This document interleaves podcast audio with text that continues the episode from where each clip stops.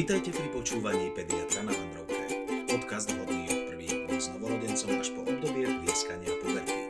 Pre všetkých, ktorí k deťom nedostali manuál. Kým sa Joseph Junior nezobudí. Presne tak. Milí poslucháči, vítajte pri ďalšej epizóde Pediatra na Vandrovke. Dnes to bude také aktuálne, budeme rozoberať tému COVID a deti. Dodo, Jakub, vítajte. Čauko. Ďakujem. Čauko. Jakub, tak začneme takto um, z, z hurta. Čo, čo ten COVID a čo tie deti? Ak, ako to vyzerá teraz napríklad na urgente u vás? No u nás na urgente to vyzerá tak, že vzhľadom na to, že je taký celkom slušný lockdown a deti sa veľmi nestretávajú, nemajú ani veľmi kde, maximálne v škôlkach občas.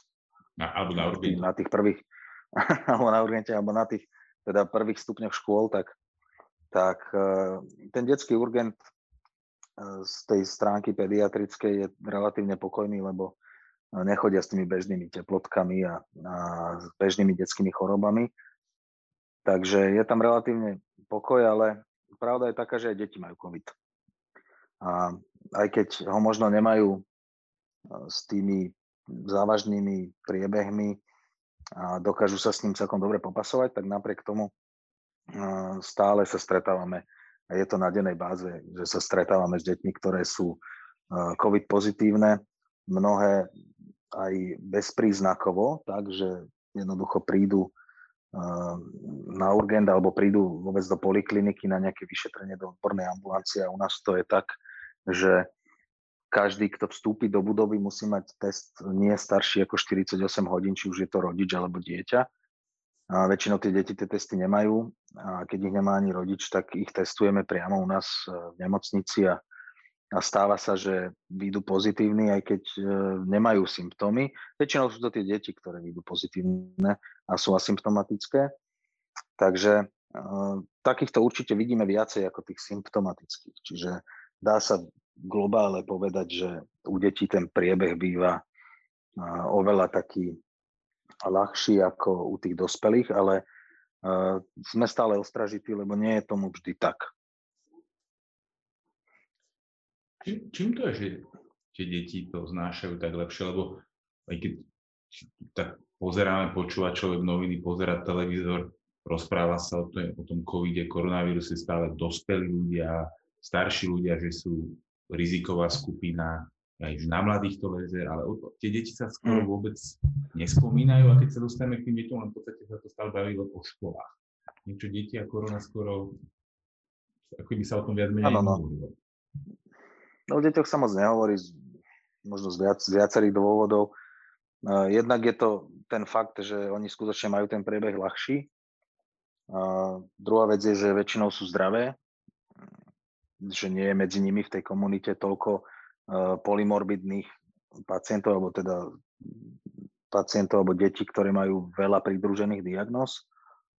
A taktiež tu rezonuje to očkovanie, ktoré zatiaľ u detí, u detí nie je aktuálne, ale aj to sa blíži, lebo už tie štúdie sa posunuli ďalej a vo svete už vakcíny testujú aj na deťoch a už niektoré tie štúdie aj klinické teda prišli k úspešnému koncu, takže očkovať sa začnú aj deti, o tom pochyb nie a potom sa možno o nich bude viacej hovoriť. Ale uh, taká moja nejaká, to nehovorím teraz, toto nie je teória vedcov a možno to je úplný blud, ale uh, realita je taká, že koronavírus ako taký tu bol vždy. Hej, to je jeden z vírusov ako vírus chrypky, adenovírus alebo rinovírus, coxsackie vírus, tých vírusov je kopa. Je. Koronavírus tu bol, koronavírus spôsoboval soplík, spôsoboval kašel, spôsoboval mm, také tie bežné detské komunitné choroby, ktoré, ktorým sme možno nevenovali vôbec pozornosť, lebo sme si povedali, že dobre, tak dieťa má jeden teplotu a nič mu není, viacej má soplík, dostal chvíľku doma. A, ale boli to koronavírusy, ktoré tu boli toto, tento koronavírus, e, ten COVID-19, to je istý, istá forma, alebo istá forma toho vírusu, ktorá je invazívnejšia a dokáže viacej viacej e, poškodiť zdravie, ale čo tým chcem povedať je to, že tie deti v tých komunitách majú stále soplík. Oni si to rozdávajú medzi sebou a možno práve to, že oni v tých komunitách žijú, takých užších ako my dospelí, tak oni sa okrem iného aj s tým koronavírusom stretávajú pravidelne, aj keď to nie je COVID-19, ale do istej miery im to možno poskytuje nejakú ochranu v tom, že, že keď sa s tým stretávajú bežne a teraz príde nejaký jeho bratranec, ktorý je možno síce silnejší, agresívnejší, ale, ale nejakú tú formu tej imunity voči nemu mám, takže, takže to zvládnem lepšie. Hej, to je taká moja naivná teória, ale uh, samozrejme vôbec to tak nemusí byť. Uh, len teda um, fakt je, že deti si s tým vedia poradiť lepšie. Poďme možno prebrať nejaké tie uh, symptómy, ktoré môžeme u dieťaťa očakávať. Uh, alebo hovoril si teda, že väčšina sú deti asymptomatické, čo môže byť nebezpečné možno pre zvyšok rodiny, že nám to dovlečú a, a nakazia starších. Ale no. povedzme si o nejakých tých symptómoch u detí majú rozdielne symptómy nejaké také menšie deti, batoláta, dojčatá, a, a, alebo sa to nelíši od nejakých starších? Ono sa to do istej miery líši. líši. Ono, uh, u tých najmenších môže mať uh, infekcia COVID-19 uh, príznaky aj uh, zväčša také gastrointestinálne, čiže dieťa má nejaké bolesti brucha, uh, má hnačku, samozrejme má teplotu, ale nie vždy ju musí mať. Ale to sú tie menšie deti, ktoré väčšinou tú teplotu majú. A pritom, ako majú asi aj nejaký soplík, hej, tak e, majú aj hnačky, môžu prísť s tým a vyhľadať lekárskú pomoc s tým, že, že dieťa má hnačku, že má enteritidu a, a má pritom aj teplotu a keď takémuto dieťaťu urobíme test, tak zistíme, že, má, že mu vyjde pozitívny. A to sú tie menšie deti. Tie väčšie deti teda väčšie deti sú tie už tri a viac, tak u nich skôr dominujú tie príznaky z horných dýchacích ciest, čiže majú nádchu, bolí hrdlo, bolí ich hlava, majú teploty, kašľú, takí, ktorí sú náchylní na obštrukčné bronchitidy, čiže majú nejaký nábeh možno na astmu alebo sú, sú senzibilizovaní, tak, tak môžu mať aj stiažené dýchanie, Mm, zriedka sa stretávame aj s tým, že majú deti zápal plúc, čiže majú tie, tie závažné príznaky, ktoré väčšinou trápia dospelých, ktorí končia v nemocniciach, ale je to skutočne len ojedinele. Nie je to, nie je to uh, aby sme teda uh, ľudí nestrašili tým, že, že deti končia na umelých plúcnych ventiláciách, nie je to typické. Ale, ale samozrejme aj také deti máme. Hej. Ale určite ten pomer, keď sa pozrieme na tú dospelú populáciu a na tú detskú, tak v tej detskej sú to prevažne tie ľahké symptómy, ktoré vedia rodičia zvládnuť doma a ak prídu na ten urgent, tak je to skôr preto, že majú obavy, lebo zažili podobné symptómy u niekoho v rodine, u niekoho staršieho, kto, alebo u starých rodičov, kto potom skončil v nemocnici a mal sa zle, prípadne umrel.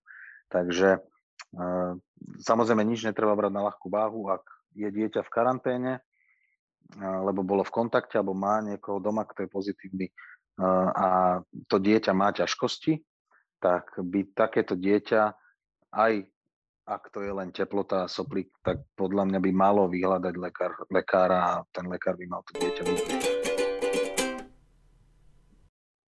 aký by sme mali zaujať nejaký postup, keď zistíme teda, že dieťa je pozitívne alebo teda je s nami v karanténe s pozitívnymi rodičmi a nastupujú symptómy. Povedzme, že to oznámime pediatrovi, obvodnému, tí pravdepodobne nám len nakážu, aby sme, ale to nám vlastne môžeš povedať, čo nám nakážu. Ale... Áno. Áno. Ono po správnosti je to tak, že ako náhle jeden člen v domácnosti ostane v karanténe preto, lebo je buď pozitívny, alebo bol v kontakte s nejakým pozitívnym, tak automaticky sa stáva karanténou alebo karanténizovaný je automaticky každý člen tej domácnosti. Čiže je to dieťa. A ako náhle sa toto stane, tak obvodný lekár by mal o tom vedieť. Bez ohľadu na to, či to dieťa má symptómy alebo nemá symptómy. Čiže my už keď nám zvoní telefon v ambulancii a zvoní nám telefon rodiča, o ktorom vieme, že je v karanténe, tak predpokladáme, že asi sa budeme baviť o tom, že to dieťa má nejaké ťažkosti. V tých pediatrických ambulanciách to funguje tak, že ak je dieťa karanténne a máme podozrenie, že má COVID-19, tak pokiaľ by malo nejaké závažné ťažkosti, čo sa snažíme s tými rodičmi komunikovať, tak spravidla takéto dieťa odosielame na kliniku infektológie, detskú kliniku infektológie, alebo takéto deti vyšetrujeme aj na urgente u nás v Národnom ústave detských chorôb v izolačnom boxe. A preto odporúčam všetkým, ak majú dieťa, ktoré bolo v kontakte, alebo máte doma COVID, tak ak má to dieťa ťažkosti, určite kontaktujte lekára obvodného a ten vám povie, čo ďalej. Môžeme možno ešte predtým, než teda sa dostaneme do tejto karantény alebo nejakého stavu, ktorý sme nechceli, uh, vieme možno tomu dieťaťu nejak pomôcť uh, zvýšiť tú imunitu, aby sa vyhlo tejto nákaze, alebo je to bezpredmetné? Tak um, štandardne, aspoň s tým, čo ja sa stretávam, my, my uh, vidíme, že alebo teda odporúčame. A deťom to určite prospieva, keď majú takú tú štandardnú podporu vitamínovú, aj v týchto časoch dosť takú skloňovanú a, to je vitamín D, vitamín C. Niekde sa stretávame s tým, že niektorí obvodní lekári deťom predpisujú izoprinozín alebo im dávajú imunoglukán. Ja nemám voči tomu výhrady. Dokonca by som povedal, že vitamín D, C, B a tak ďalej pri tých vírusových chorobách a vôbec pri tej podpore toho imunitného systému má zmysel pri tej prevencii. Ale čo sa týka toho, keď už to dieťa ten COVID má, tie dáta nie sú jednoznačné v tom, že či dieťaťu dávať izoprinozin, imunoglukan a tak ďalej, ale v tomto ja len počúvam odborníkov, ktorí do tohto vidia lepšie ako ja, takže toto by som ja osobne asi deťom nepredpisoval a liečil by som ten symptom, ktorý oni majú. Čiže keď má dieťa nádchu, tak liečíme nádchu. Keď dieťa kašle, tak liečíme kašel pri tom kašli veľmi pomáha buď acetylcysteín, ktorý má priaznivý efekt na tie dýchacie cesty, alebo erdosteín. Hej? To sú také dve účinné látky, ktoré dokážu pomôcť tým deťom pekne si ten hlien vykašľať a predísť nejakým ďalším komplikáciám typu zápal plúc. A okrem toho Samozrejme, treba tu myť teplotu, treba tu myť bolesť, treba deťom dávať dostatočne piť, dostatočne jesť, tak ako vládzu a trošku ich v tomto podporovať. A tu by som povedal, že bola niekde, alebo teda v tej spoločnosti taká, taká, taká fáma, alebo uh, taký, koloval taký nejaký údaj o tom, že, že ibuprofen možno nie je vhodný pri, pri covide a že skôr by teda sme mali tlmiť teplotu a dávať deťom paracetamol. Chcel by som tu povedať, že nie je to tak. Už e, o tom hovorili viacerí odborníci.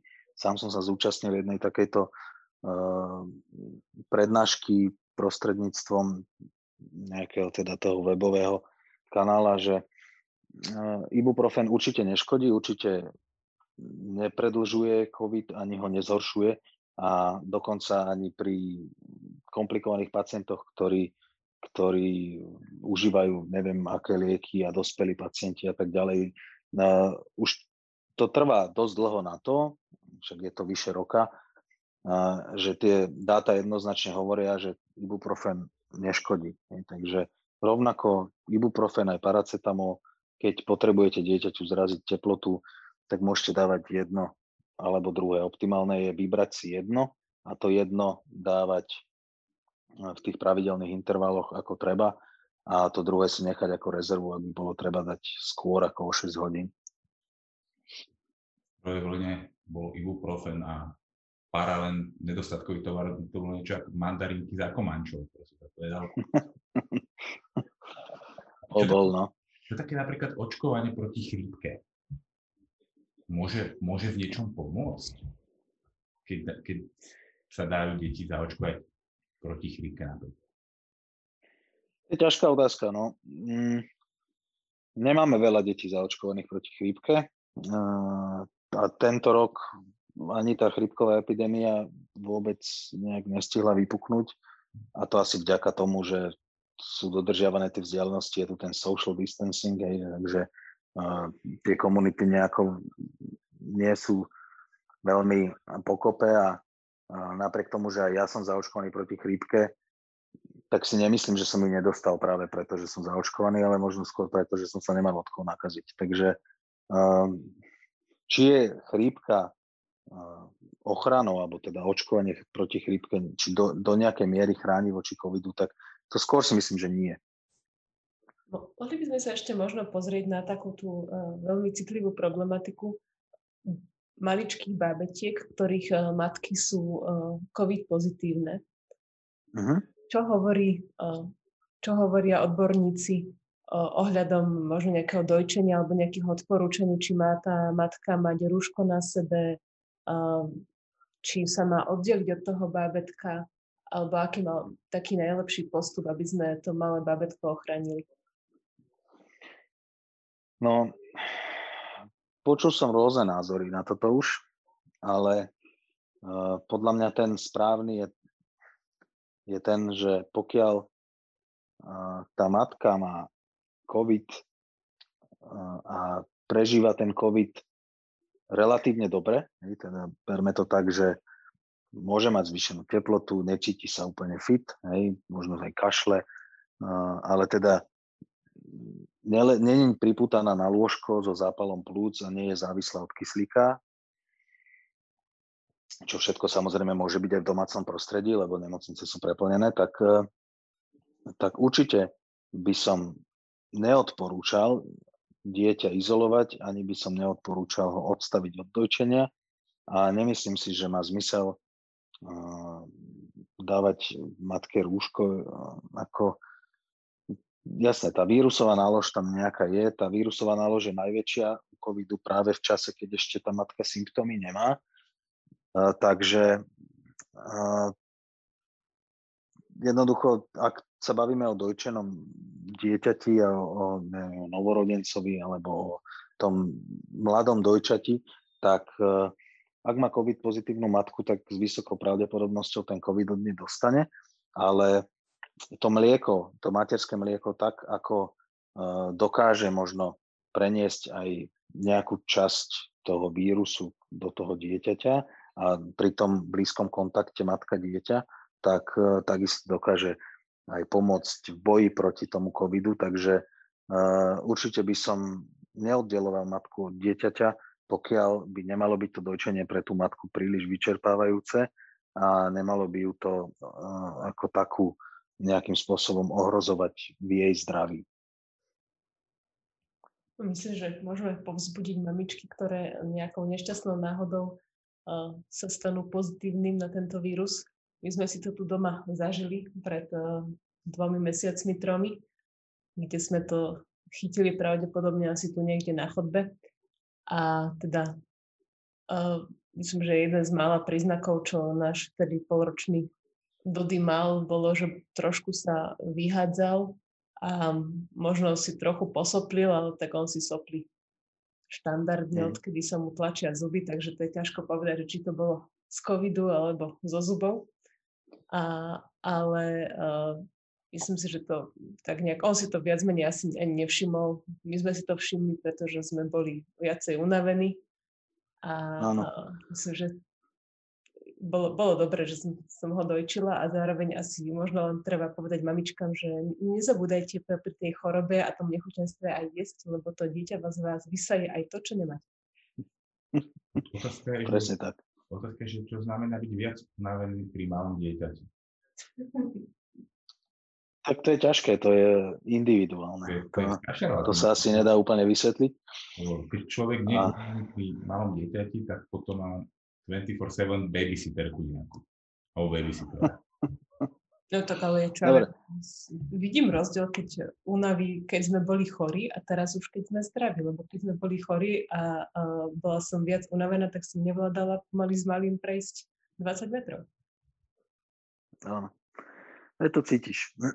to je jasné. Ale pokiaľ chceš, máš vôľu a vládzeš to dieťa na ten prsník dať a to dieťa má chuť sa z neho napiť, tak mu to treba umožniť a, a bez obáv mu napiť e, treba dať. Takže tu len ty, ty si dobre povedala, že, že malý mal nejaký výsev. Áno, to je ďalší symptóm, ktorý som nespomenul pri tých malých deťoch. A nielen malých, ale oni môžu mať skutočne aj kožné prejavy ako jediné, ktoré ale sú nešpecifické. Tu sa nejdeme baviť o tom, či sú to veľké, malé, rúžové, bordové, alebo neviem aké výražky. Oni môžu byť všelijaké. Takže aj ten výsev, ktorý ale býva sprevádzaný nejakými inými príznakmi, či už tým soplíkom alebo teplotou, môže byť znakom prebiehajúcej koronavírusovej infekcie. Teda čo keď sa dieťa nemá dobre? Keď sa die- dieťa nemá dobre, tak a, takto. Čo keď s dieťaťom treba ísť k lekárovi a to dieťa je v karanténe alebo je COVID pozitívne. Takých detí máme na urgente relatívne dosť a delíme ich v podstate na dve kategórie. Jedna kategória je pozitívne alebo karanténizované dieťa, ktoré má nejaký chirurgický problém, napríklad dieťa sa doma hraje, spadne z poschodovej postele, alebo si zlomí ruku, alebo uh, si, jak včera strčí prst do uh, mixera ponorného, au, alebo uh, to už akože čokoľvek. A druhá kategória sú tie deti, ktoré majú teda COVID, alebo sú v karanténe, alebo niekto v rodine má COVID a oni majú nejaký, nejaké teploty, majú nejaké symptómy, ktoré rodič vyhodnotí, uh, že ich treba ukázať lekárovi, tak uh, u nás na urgente to funguje tak, že ak je dieťa v karanténe alebo má potvrdený COVID, tak takéto dieťa ošetríme, vždy ho ošetríme a takéto dieťa ukladáme do izolačného boxu, kam k nemu potom prichádzame v tých ochranných eh, prostriedkoch a dieťa vyšetríme. Ak dieťa potrebuje rengen, tak príde rengen za ním, čiže dieťa nechodí po nemocnici, ale príde laborant z pracoviska radiológie, ktorý si zoberie zo svojho prenosný rengen. Ak treba sonografiu spraviť, tak príde uh, radiolog, ktorý má u nás uh, sonograf, ktorý používame v tých izolačných boxoch, takže vybavení na toto sme, aj sme na to pripravení, dokážeme takéto deti všetky teda ošetriť a funguje to tak, že dieťa nechodí po nemocnici, ak je v karanténe alebo COVID pozitívne, ale chodia odborníci za ním pokiaľ takéto dieťa potrebuje nemocnicu, tak na to samozrejme máme potom aj špeciálne také covidové oddelenie, alebo, alebo ak sa dieťa nemá dobre, tak e, leží na áre, e, ktoré má aj e, tú svoju takú covidovú časť. Ak sa ale bavíme o tom, že príde, prichádza dieťa, ktoré nie je v karanténe ani nemá túto covidovú anamnézu, čiže nevieme o ňom, že by bolo podozrivé, tak akékoľvek dieťa, ktoré prichádza do nemocnice a prekračuje prach našej nemocnice, tak uh, musí byť, alebo teda uh, malo by byť otestované antigenovým testom. Čo sa robí v prípade, a... že rodičia odmietnú, aby ich dieťa... Áno, máme takých rodičov. Respektíve sú sa s tým. takí rodičia, ktorí odmietnú, aby Sú, sú, sú. A stretávame sa s tým každý deň. Uh, musím túto trošku kriticky povedať, že uh, to sú práve tí, aspoň teda ja ich tak vnímam, ktorí si myslia, že sú najmudrejší na svete a ako možno to vyznie, že sa na nich hnevám, ale ja sa do istej miery na nich hnevám, to je pravda, lebo oni si myslia, že my tým deťom ideme robiť zle. Áno, strčiť dieťaťu do nosa paličku, otestovať ho antigenovým testom, do istej miery je to nepríjemné pre nás všetkých. A ja napriek tomu, že som očkovaný, tak každý týždeň si antigenový test robím. A myslím si, že pri tom počte detí, ktoré my otestujeme antigenovými testami za deň, čo presahuje 200, niekedy to presahuje 300, tak ne, nehovorím teraz len Urgent, ale celá teda nemocnica s poliklinikou, tak ešte sa nám nestalo, že by nejaké dieťa odišlo s poškodením zdravia na vrúb tohto testovania. A ľudia prichádzajú s rôznymi výhovorkami, majú nejaké predstavy o tom, ako prederavíme dieťaťu nos a strčíme paličku do mozgu a navždy ho poškodíme a podobne. Čiže to je pravda, to, to není len taká, že sranda, že hovoria, že si... Nie, oni to hovoria. Oni že reálne tomu aj vám povedia, že nechceme, aby ste dobrali antigenový test, lebo sa bojím, že mu pichnete do mozgu. Tak. Uh, áno, je to tak. Uh, ja tu len chcem zdôrazniť, že my ošetríme každé dieťa, čiže aj keď rodič odmietne dieťa antigenom vyšetriť, tak v žiadnom prípade my takéhoto rodiča s dieťaťom neposielame domov bez ošetrenia. My ich umiestňujeme do izolačného boxu a pristupujeme k ním ako k pozitívnym. To znamená, že sa oblečieme do ochranných prostriedkov a takisto aj všetky vyšetrenia, ktoré robíme, ako som spomenul, rengen, sonografia, tak všetci, či už k ním príde neurolog, každý sa oblečie do ochranných prostriedkov a, a takéto dieťa vždy ošetríme. Ale ešte by som chcel povedať, že u nás sú viaceré možnosti testovania. Jednak antigenové testy u tých najmenších, robíme to aj novorodencom, trojdňovým, štvorňovým, sedemdňovým, hociakým, keď prídu. E, tie testy u tých maličkých detí sa nemusia robiť len tým, že im strčíme tú paličku do nosa, niekam úplne dozadu, ale ten test u tých najmenších robíme cez ústa, že im tú paličku strčíme síce ďaleko do tých úst, niekde tam pod tie oblúky, ale nemusí to vždy byť o tom práve, že, že tá palička ide do nosa, a, takže nemusia mať rodičia z tohto úplne strach. A, ďalšia vec je, že akceptujeme aj tie uh, flusacie testy, alebo teda tie, tie testy zo slín, ktoré uh, ale musia si tí rodičia zakúpiť u nás v lekárni, teda musia ten obal z toho testu otvárať pred našimi očami, že nemôžu si ho doniesť domu a tváriť sa, že toto ja mám z domu test, alebo tam nevieme úplne potom zaručiť, že nás neklamú. Ale uh, tie testy sa dajú kúpiť v lekárni, môžu si kúpiť plúvací test a dieťa si našporí sliny v ústach, napluje a, a odčítame kľudne aj takýto test. Čiže my nie sme a priori nejako nastavení na to, že musíte, musíte, mali by. Hej, ja som si to pravidlo nevymyslel. Chránime seba, chránime aj ich a aj iné deti, lebo mnohokrát tieto deti končia v nemocnici a keby sme privreli oči a povedali, že dobre, tak vás neotestujeme, keď nechcete, poďte si laškať túto potom na oddelenie vedľa tohto pacienta a vedľa tohto, lebo však sú tri deti na izbe a potom z toho vylezie, že ten jeden mal ten COVID a tí ďalší dva sa, dvaja sa od neho nakazili a, a tí mohli potom uh, mať nebodaj ťažký priebeh alebo nakaziť rodiča, ktorý mohol nakaziť babku, detka a už tu máme problém na stole. Takže chránime sa, chránime vlastne ich a, a preto to robíme. Takže na toto sa treba pripraviť, pokiaľ sa s dieťaťom vyberiete do Národného ústavu detských chorôb. Ja som sa možno čo opýtal, jak tie deti samotné znášajú to testovanie? Keď sa v podstate... Znášajú ho, rodičia znášajú ho úplne, úplne rovnako, ako keď tí istí rodičia prídu k obvodnému lekárovi a povedia, že viete, on už má tretíkrát za rok soplík, čo je podľa mňa úplne normálne, keď chodí do školky alebo do školy. A ja by som chcel, alebo chcela, že by ste mu urobili tie výtery. Oni proste prídu a oni si pýtajú od nás. Ja to zažívam e, pravidelne a zažívam to aj na urgente, zažívam to e, v ambulancii tej obvodnej. tí rodičia nemajú problém prísť a vypýtať si odbery, vypýtať si uh, výtery a týmto vlastne to dieťa traumatizovať, aj keď my lekári na to častokrát nevidíme dôvod, ale zároveň im príde trápenie alebo týranie detí, keď ja poviem, alebo teda niekto si vymyslí, že a povie, že teraz budeme všetkých antigenom testovať, keď chcú prejsť bránou nemocnice, tak zrazu toto je problém.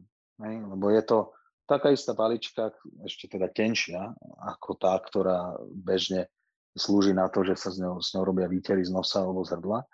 A, a, a toto je problém, ale nie je problém, keď, keď si ten rodič v tej svojej hlave zmyslí, že on si to chce dať otestovať.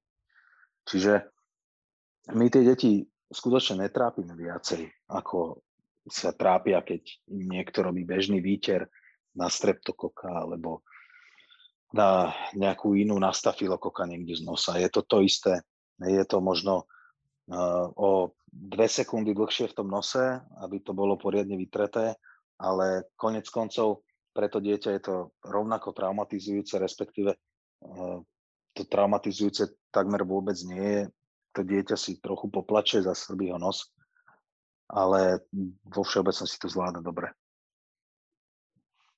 My sme boli preventívne uh, s malým Dodym na teste, keď teraz sa nám to tu motalo a musím povedať, že ani okom nemrkol. Ja som, ja som skôr počul také, že dal taký výraz, že to je všetko, nič viac, konec. Nič viac. To paličko? Tak všetci sme iní. Áno, to je tak, vieš. Čo, čo vám poviem? Pre niekoho je to au au a pre niekoho je to koniec sveta. Niekto o tom bude rozprávať 3 mesiace a niekto si povie, že OK, a čo tí ľudia, čo, čo pracujú za hranicami alebo bývajú za hranicami a pracujú tu a musia si to sa vytierať každé dva dni, a neplačú. No proste taký je teraz aktuálne život a a tomu sa musíme podriadiť, takže si myslím, že by sme to mali akceptovať. Tak je to asi to najmenej, čo môžeme spraviť, keď ideme s dieťaťom do nemocnice a chceme chrániť teraz seba a chceme chrániť aj ostatných pacientov, ktorí sú a lekárov, ktorí sú v tej nemocnici. Myslím, že tých pár sekúnd. A náhodou na tom odbernom mieste detskej uh, fakultnej, keď sme boli s malým, tak sú tam veľmi milé osoby na tomto odbernom mieste veľmi citlivo, mu to musím povedať, od, odobrali tú vzorku a naozaj ani nezaplakal. Vtedy mal asi tých 6-7 mesiacov. Áno, to treba zdôrazniť, že to sú ľudia, ktorí pracujú s deťmi. Takže oni ten prístup vôbec k tomu pacientovi majú asi trochu iný ako tí, čo pracujú so spelými, nie že by som ich chcel nejakým spôsobom očierňovať alebo čo, ale predsa len tá detská medicína má v sebe trošku viacej možno také nehy. A, a to k tomu patrí.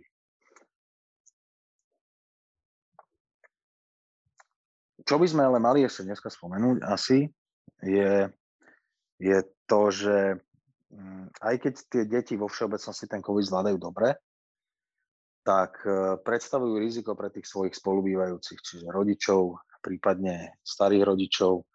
Um, a um, aj keď sme vo fáze, kedy sú školy viac menej zatvorené a tá detská populácia nie je až taká premorená, tak e, ja si trúfam povedať, že napriek tomu, že sa tá situácia zlepšuje, že, že očkujeme teda od tých starých po tých mladých, tak postupne teda chránime tých najrizikovejších, tak stále je veľa aj takých, ktorí sa očkovať nechcú alebo z nejakého dôvodu nemôžu. A preto treba stále myslieť na to, že tie deti, aj keď ich vypustíme do tých škôliek, kam aj teda mnohé chodia aj teraz, alebo do škôl, kam tiež mnohé chodia na tie prvé stupne, alebo niektoré školy otvorené sú, tak treba si dávať skutočne pozor a treba, treba dodržiavať tie také nejaké zmysluplné pravidlá v tom, že zbytočne uh, zbytočne nejak sa nadmerne nestretávať, hlavne s tými rizikovými, našimi staršími, starými rodičmi, prastarými rodičmi a podobne. Lebo tie deti práve v tom, že sú častokrát bezpríznakové, sú nebezpečné. V tomto sú skutočne nebezpečné a, a sú to deti, čiže tam každý z nás má tendenciu, keď vidí svoje dieťa, alebo možno nás to asi čaká, keď budeme vidieť naše vnúčata, že budeme ich chcieť objímať a boskávať a, a to je v súčasnej situácii veľmi, veľmi rizikové. No ja uh, dúfam a skutočne verím v to, že začneme očkovať aj deti a že to bude ešte v tomto kalendárnom roku, um, aby sme sa mohli plnohodnotne stretávať ako rodina a nemuseli sa obávať toho, že, že sa nakazíme navzájom a že teda budeme všetci mať nejak, nejakú mieru ochrany. K tomuto, k tomuto ma smeruje aj moja ďalšia otázka, že aký je tvoj názor na očkovanie detí? Či by si to odporúčil? No, odporúčil hlavne, čo... Ja by som to určite odporúčil. Ja len čakám na to, kým, kým to tie mm, európske alebo teda sveto, kým Svetová zdravotnícká organizácia alebo je, je naša Európska lieková agentúra, a kým to tie kompetentné organizácie schvália, kým tie očkovacie látky prejdú tým testovaním aj na deťoch, čo už e, vieme, že e, testovanie na deťoch starších ako 10 rokov prebehlo, e, myslím u vakcín od Pfizeru, od Moderny, tam ešte prebieha testujú dokonca už aj deti mladšie ako 10, tuším od 6 mesiacov veku, takže ono nás to čaká. A ja osobne to odporúčam. Odporúčam to všetkým s tým, že samozrejme existujú výnimky detí, ktoré neočkujeme z rôznych dôvodov, ale tak to je téma toho nášho podcastu o očkovaní, takže mm, tam sme o tom hovorili a takto to platí aj pri očkovaní proti covidu. Je niečo, čo by si ešte chcel uh, odkázať alebo uh, upozorniť rodičov, ktorých uh, deti uh, sú povedzme v tom riziku alebo nebodaj sú aktuálne nakazené? Chcel by som im odkázať, že aj keď, aj keď možno nemajú príznaky a sú v jednej domácnosti s nakazeným, či sú v karanténe, alebo sú to aj deti, ktoré COVID majú a zvládajú ľahko, tak COVIDom to nekončí. Tak ako u dospelých, aj keď v inej forme, tak aj u detí existuje istý post-covidový syndrom, s ktorým sa u detí stretávame zväčša e, medzi 4. a 6. týždňom po tom covidovom ochorení. A, práve tento syndrom býva častokrát e, oveľa nebezpečnejší ako samotný COVID. U detí to spravidla je tak, e, ak to dieťa ten post-covidový syndrom má, tak potrebuje nemocnicu a potrebuje liečbu, ktorú nevie dostať doma.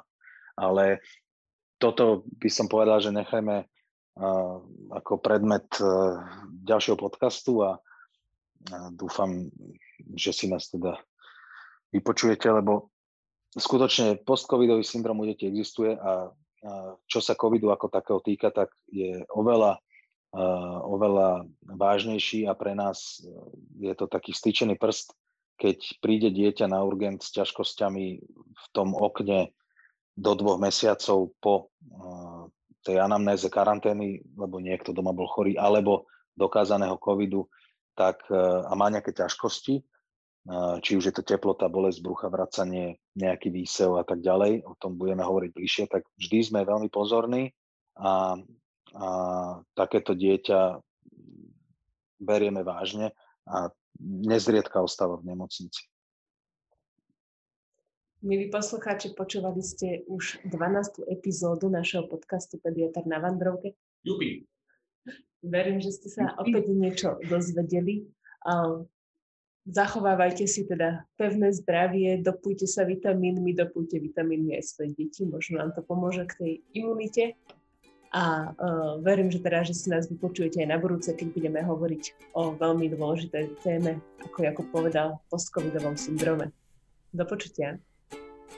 Počutia. Počutia. Mám pustý nápad na špeciálne vydanie.